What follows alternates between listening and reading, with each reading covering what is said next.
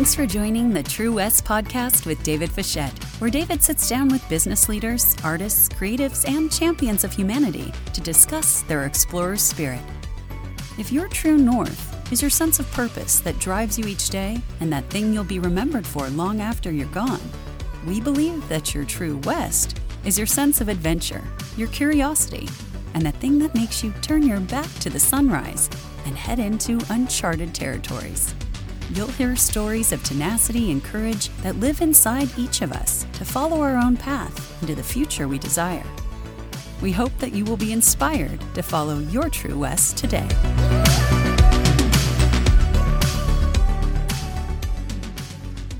Hey, and welcome back to the True West podcast, brought to you here by the good folks at Go West Creative here at the Studio Collection at Go West. Uh, this is when we talk about finding your true West, your sense of adventure, your sense of curiosity, and uh, living out your life purpose.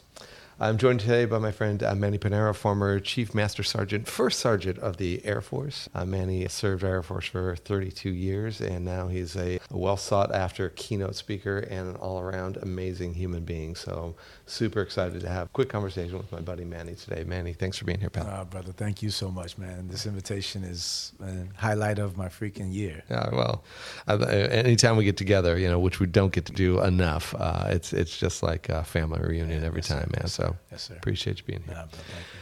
And so here at the True West podcast, we're, we talk about this concept of True West, right? If your true north is your purpose in life, is the thing you'll be remembered for, the, the reason you were put on this planet. Your true West is your sense of curiosity and adventure and exploration and, and finding that path that helps you lead to your your true north. So it's kind of a true northwest, we like to say. so, so talk to me a little bit about that sense of curiosity and adventure that's played in your life, right? Because you you kind of broke a mold. You did something different in your life, right? Yeah. Just you're growing up in the Bronx, right? And then deciding at a young age to, to join the Air Force to make a different way for yourself. So yeah. tell me a little bit about that, man. Well, yeah, look, uh, again, thank you. Thank you for the opportunity. Um, I, I got to say that a lot of the pulse of leaving New York at that stage in my life was because, you know, I kind of knew there had to be more uh, more than probably what I saw on a daily basis. And, uh, and, and it, it definitely, I was challenged enough living in New York. Uh, a lot of folks tend to think, man, that's New York City, you know, uh, you know, the, the, the, the, city that never sleeps. You know, you name the, you name the metaphor for it and they'll, they'll right. come up with something for right. it. But it's a pretty busy place. And, you know, most of the time you're just looking for a little solace. Uh, you know, I used to I used to take a ride down to Van Cortlandt Park in the Bronx, or even Central Park, where you actually see trees and green and grass, right. and just to get out of What's the that? city. Yeah. yeah, and and you know you realize, man, this this can't be it. You know, there's got to be more. So I, I, was fortunate. I took some trips out. You know, I went to Virginia, ooh, right, mm-hmm. and uh, and kind of uh, had an opportunity to see outside the walls of New York, but I didn't know what I was going to do uh, in the, you know, living in the city. You know, most of my family, my, my cousin, who's like my brother, uh, went into corrections. So he, he graduated high school, went to college, and, and I tried the college scene. Working on the outside of the uh, cells, right? Yeah, not, yeah, not yeah. On the inside, just just want to clarify which, which side of yeah, corrections he was actually he was on, on the positive side. okay, excellent. so you know he went to college, he graduated from Fordham. I took a, a year at that same uh, environment, and then I realized, man, that's just I was still in New York, like I was still in the city, and uh, and then he was he had these aspirations that we would become police and you know do the Starsky and Hutch scene and I was like, you gotta learn to slide across the hood like that. Yeah, it's very important. Just, uh, yeah, that was probably one of the, the right. checkpoints you yeah. had to get through. But I, I did not want to be there. Um, and I, so here I am in high school, and uh, my senior year, and a guy comes in doing this what they call the recruiters assistance program, where they bring uh, young, vibrant military newbies back to talk about their experiences. And walk, he walks in, this guy from my neighborhood, and I had no clue who it was when I first saw him. He was in his Marine uniform, uh, you know, dress blues. Man, I, I would have never recognized him. Mm-hmm. And, uh, and I was like, wow, that looks like it's something that I can do. Because I saw the transformation. Right. And, and I don't think I was looking to try to reinvent myself. I just knew that I wanted to do something else. Man, that same afternoon, I walked over to the freaking recruiter station and Really? asked and asked him, uh, you know, how do I join? And and he and it was funny. So my recruiting station was down at uh, Times Square. In Times Square recruiting station, if you go there now, it looks like a a, a port, a like a fortress, right? Right. Um, surrounded by police, and it's just its own capsule inside the middle of freaking you know downtown. Fort Been there, yeah. and uh, when I went there, it was like a little brown shack, Right. you know, with a doorbell when you walked in, ding ding, you know. And uh, and so I walked in and I and I asked for the the Marine recruiter, and I said, and the guy said, "Why do you want to join the Marines?" I said, "Man, have you seen their uniform?" so It's all about to say- fashion. You, you, you had me at fashion, man. I, I, I should have just went across this, you know, down the road to uh, FIT, you know, just. but uh, the guy who asked me the question was an Air Force recruiter, and he asked me why I wanted to join the Marines. And you know, after we had that conversation, he uh, he reminded me that you never join anything because of the uniform. Right. And he started to tell me his story. He started telling me, you know, he was from the Bronx. Uh, he'd been in now maybe eight years, eight nine years, um, and just kind of started giving me his journey of how and why he chose the Air Force. And before I knew it, you know, I, I, he, I was sold. And I don't know if it was just the, the, the vision of joining the force, but I think it was really, it was an opportunity, right, to, to figure out what I wanted to do. Right.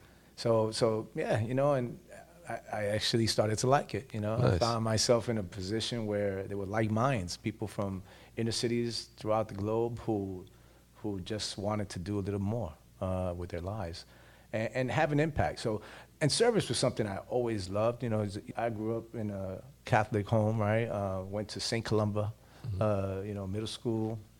Uh, but when I graduated, I went to probably one of the craziest high schools in New York City Sure. uh, where the path kind of shifted Sure. everything. And, and I saw a lot of stuff that I just didn't want to be part of. Uh, and, and I could have easily swayed into all types of different environments, um, given the environment that I was sitting in. Uh, but my cousin really navigated that, that story for me. He, he helped me get out of that mindset of, you know, the street mentality. And, and he, he actually, he does, you know, I, I tell him publicly a lot that he, he helped navigate that. Right, he helped me get to my true, my true north. Um, uh, he, he, the purpose of my venture and my journey uh, was solidified after probably my first four years in the military because then I realized, man, I love this service. I love to give back. Right. Uh, you learn a trade, you learn a craft, and you know you build this camaraderie with folks. Um, but man, the opportunity to serve your nation, you know, and, and, and a greater good. and serve well as you did. When you retired, you were the second highest Yeah, enlisted yeah, man was- in all of the Air Force. I was pretty. It's pretty humbling. Uh, so I worked with uh, our Chief Master Sergeant of the Air Force. Uh, he's number 18. So we were at 19 now, but number 18, Kaleth Wright, Khalito Wright, and uh, and I was gonna retire actually in 2017. I had a pretty what I considered a pretty good career up to that point. And uh, about two months out from my retirement, he called me up and he said, uh, "Hey, I heard you're retiring." And I said, "Yeah, you, you coming?" And you know, he he said, "No." Neither are you. he says, "I'm calling because I'm uh, I want to bring you on the team." And uh, and so I was, you know, after some real family contemplation and, and really some strong dialogue, uh, decided to join the team, and that kept me a little longer, of course. But I became the most senior first sergeant in the United States Air Force. So uh, they call him Diamond One, uh, based on the chevron of the diamond in, in the in the middle of the chevron. That's amazing. Man. But uh, man, what a great uh, good, you know. Well, well, let me let me ask you this, right? So when when we talk about this whole concept of true West and exploration and adventure, and what I refer to is the what if, Yeah, right? yeah. I know we've always done it like this, but what if we did this, or what if we, right? What what? the regret modes. Wait, working at the Pentagon, Yeah. right? Yeah. Did you have any of those what if moments kind of going, I know we've always done it like this, but what if we did it like this? I, I got to tell you, uh, Pentagon was a challenging uh, experience because it's definitely not in the operational sense of what you think you're going to do. Uh, because, you know, it's hard to label it, but there's a lot of bureaucracy. oh, really? Shocking. Imagine that. Shocking. So trying to get probably the most simplest things done can take years. And, and there's a strategy in the Pentagon where if they weigh you out long enough, they know you're only there for a short amount of time. Right. then you know your policy probably gets gets caught under the shuffle paperwork, and yeah. then it gets lost magically. Right. So that was one of the one of the kind of open doors that you kind of knew you were walking into, but until you experience it, it's it's it's it's like something you'll never never think that you're gonna go through. Got it. Um, but my, I'll tell you a wild moment I had one day, probably in early my early journey, the early tenure of the, of the job. I was parking, so I was fortunate to have a parking outside the river entrance, mm. and uh, and I got out of the car, you know, I'm walking towards the building, and I'm thinking, man, how the hell did I get here? Right. You know, so and as I was walking up the stairs, I'm greeted by the Secretary of Defense. I'm greeted by you know these senior generals in the in the United States Air Force who are change makers, right? Mm-hmm. And uh, and literally, I and they were all good morning, chief, good morning, good morning. And I'm like, hey, good morning, sir. You know, and I'm walking in the building, walking upstairs to my office, and I'm thinking, how the hell did a kid from the Bronx get right. here? You know, but those wild moments actually helped me.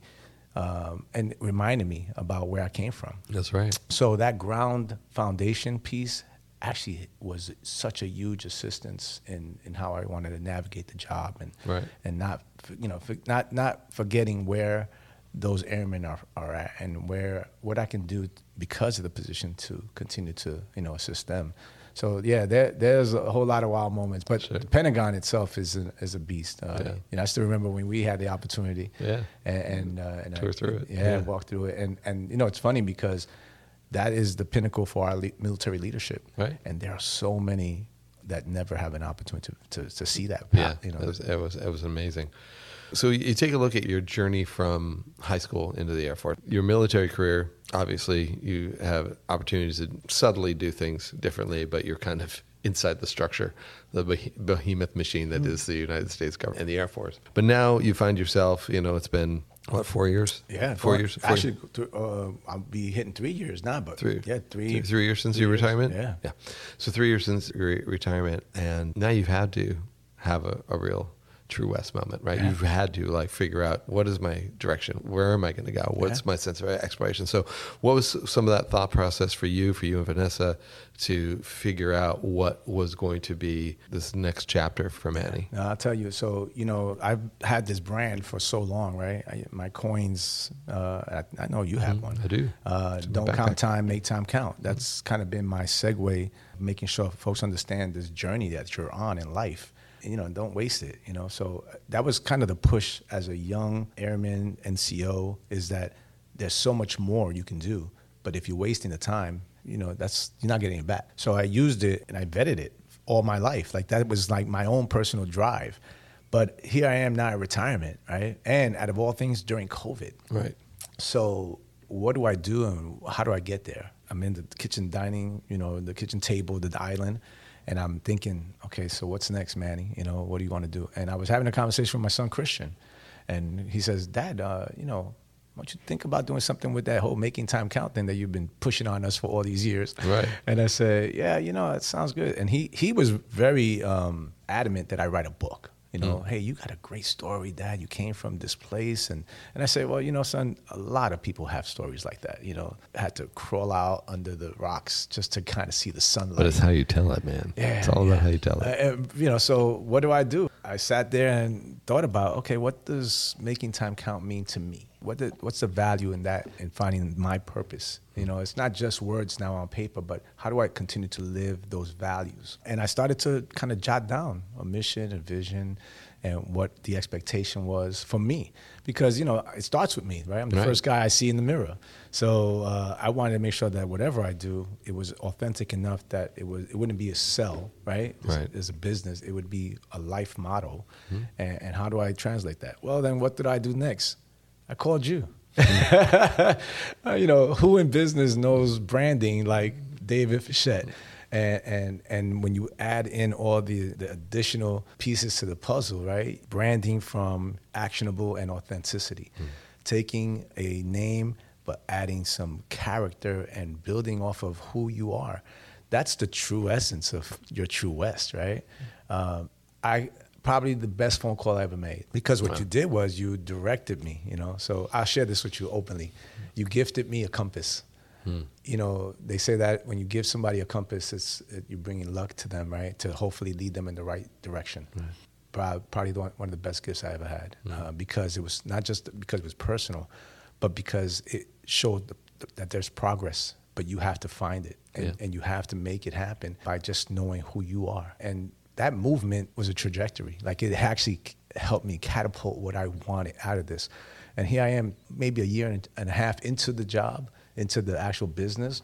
I sell merchandise. I mean, mm-hmm. and people are like grabbing it because it's it's motivating them to continue to try to find their own path, their own true north. I, I can't thank you enough for that phone call um, and just lending me your ear to hear what I wanted to do, and then saying, okay, then what's stopping you from doing it, man? That's yeah. it. Just go out and go chase it. People, you know, you know, when we get to find our authentic self and just do what it is, yeah. it makes us happy. Oh, man. If we can make a living at it, that's amazing. And, and, the service piece, you know, so there's a lot of the contributions that go right back. So I, am this is not just a job. This is a this is a give back opportunity, right? I have two great uh, charities that any any merchandise sold the profits go right to them. Mm. So I, there is no personal gain here, right? Anything that someone sees something, man, I like that shirt. Well, there's a twofold in it.